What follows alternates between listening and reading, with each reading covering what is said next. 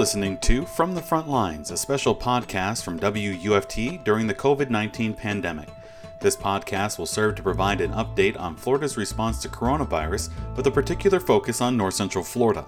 In addition to news and important information, From the Front Lines will feature a member of the community who is working to keep the community safe or running during these challenging times.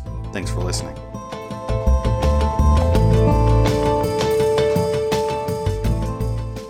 Hello, I'm your host Ryan Vasquez, and this is From the Front Lines. Here are the most recent statewide numbers of positive COVID 19 cases. There are now 1,227 positive cases of the virus in Florida. 18 people have died in the state as a result of coronavirus as well.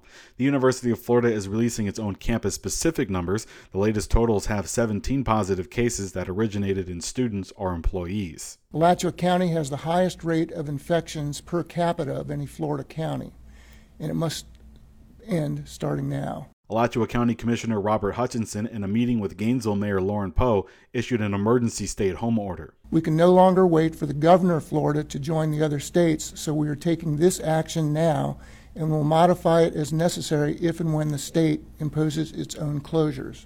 The order ceases non essential business operations, prohibits all public and private gatherings outside of the home, and closes all indoor and outdoor places of public assembly. These places include, but are not limited to, parks, pools, movie theaters, museums, and fraternal organizations. Permissible reasons to leave home are activities related to health or helping others, obtaining supplies or groceries, engaging in physical outdoor activity, and to perform work or services deemed essential. The Villages retirement community in Central Florida is the latest drive through site for coronavirus testing in the state. Governor Ron DeSantis says people from all over can drive in with their cars and their golf carts. So you'll have 25 volunteer UF Health medical professionals, Villages Health personnel, and over 100 volunteer UF medical physician and assistant nursing students will work together to operate the testing site. The University of Florida Health Shands Hospital and the state are running the site, but at this point, no appointments are available. And with over 1,000 confirmed COVID 19 cases in Florida, opinions differ among politicians on whether a statewide stay at home order is needed for the state. Florida's top elected Democrat, Agriculture Commissioner Nikki Fried, feels Florida should join several other states, including California, Illinois, and New York, by enacting a uniform statewide policy. Fried says leaving the decision to local governments creates confusion about the importance of social distancing. You're doing all these precautionary matters. We have the power individually. So I, I think that you kind of look at it as actually we're empowering people more than anything else to, to really take their own health and wellness and those of their family members as seriously. However, Governor Ron DeSantis says society will only follow the strict limitations for a short period of time before they no longer listen. He says allowing some limited movement is a more sustainable model. There's just a lot of angst out there, and so if we can do this in a way that gives people a little bit of relief and outlet within the confines of being safe, I think we're better for it. A stay at home order in the state would close non essential business and limit what people could do outside the home. Attorney General Ashley Moody is launching a consumer protection investigation into allegations of misleading and potentially dangerous sales pitches by Norwegian Cruise Lines. According to reports, the cruise line provided its sales force with inaccurate one liners to respond to customer concerns about COVID 19. The misleading sales scripts allegedly downplayed the severity and highly contagious nature of the novel coronavirus in an effort to close cruise package sales.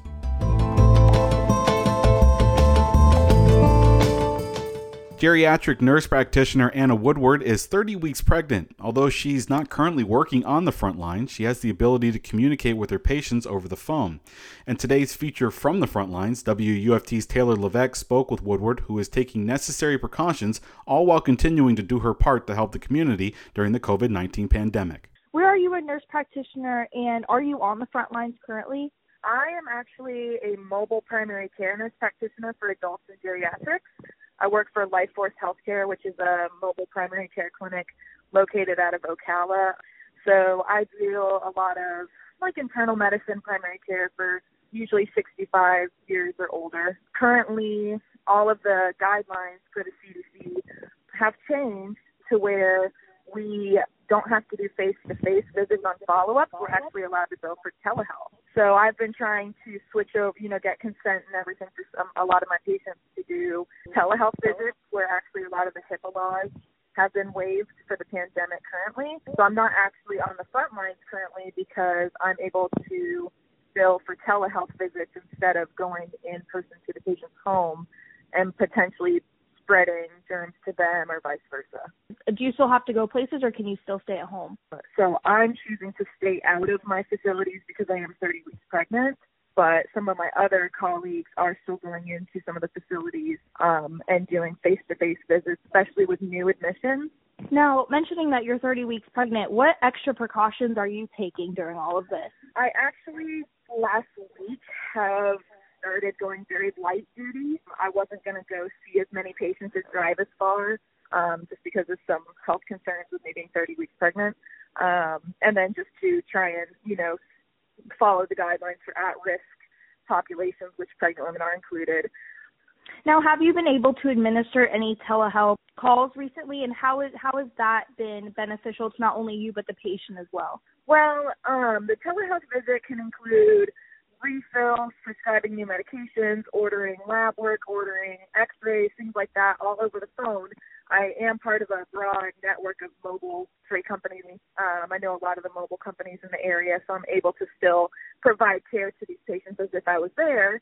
Um, like I said, with the HIPAA laws being waived, um, they're able to send us text messages of pictures, or we can video chat on FaceTime. Um, so they can show me if they have like any new wounds or um, if they just have anything pertinent that they need to show me instead of just talking on the phone.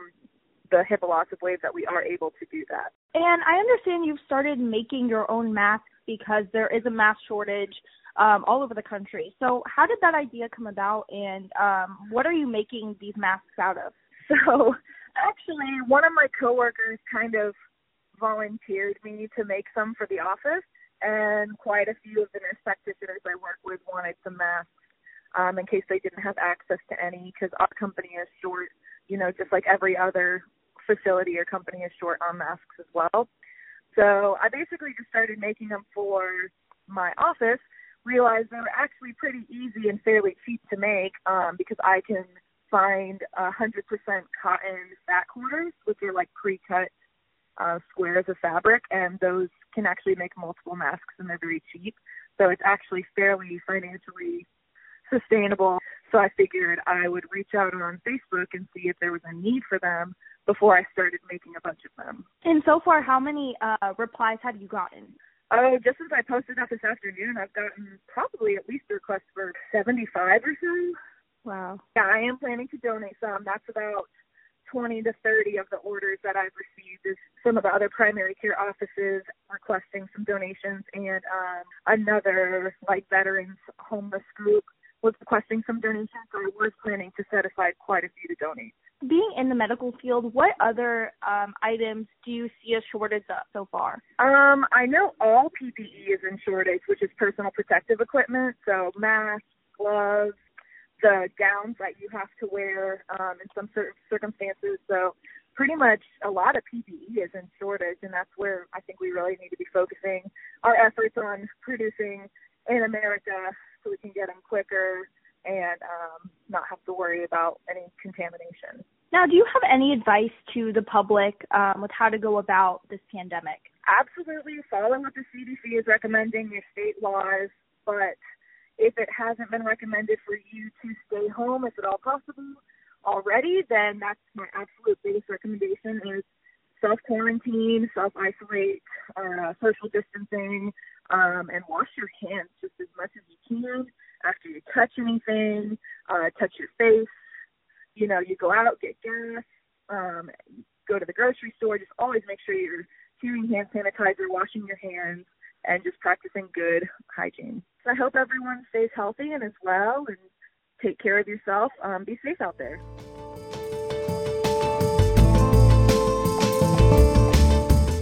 From the Front Lines is a production of the Innovation News Center at the College of Journalism and Communications at the University of Florida. Thank you to our producers Taylor Levesque, Daniela Mora, Anthony Montalto, Josh Williams, and Melissa Fito. Join us tomorrow for another edition of From the Front Lines. I'm your host, Ryan Vasquez, and thanks for listening.